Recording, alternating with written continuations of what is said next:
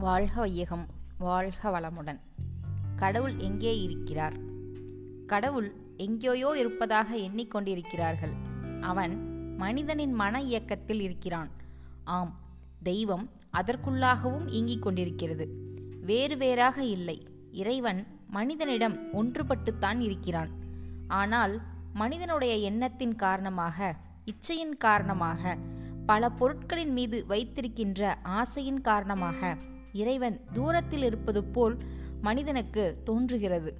இச்சையின் அடுக்குகளே இறைவன் தூரத்தில் இருப்பது போல் செய்து வருகின்றன.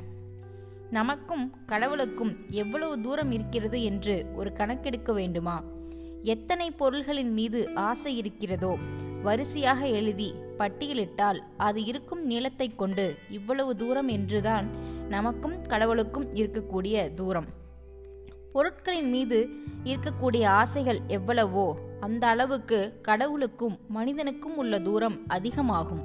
ஆகவே ஆசை என்பதை சீரமைத்து விட்டோமானால் இறைவனை காணலாம். ஆசையை அனுமதித்து கொண்டே இருந்தால் அதை ஒவ்வொரு நிமிடமும் ஒவ்வொரு ஆண்டும் செயலாக்கி கொண்டுதான் இருப்போம். அந்த வகையில் வேலை இருந்து கொண்டே இருக்கும். ஆனால் ஆசை சீரமைக்கப்பட்டது என்றால் ஒரு பழுவும் இல்லை. ஆகையினால் மனம் துல்லியமாக நிறைவாக இருக்கும். அங்கே இறைவன் இருப்பான். அருள் தந்தை வேதாத்ரி மகரிஷி.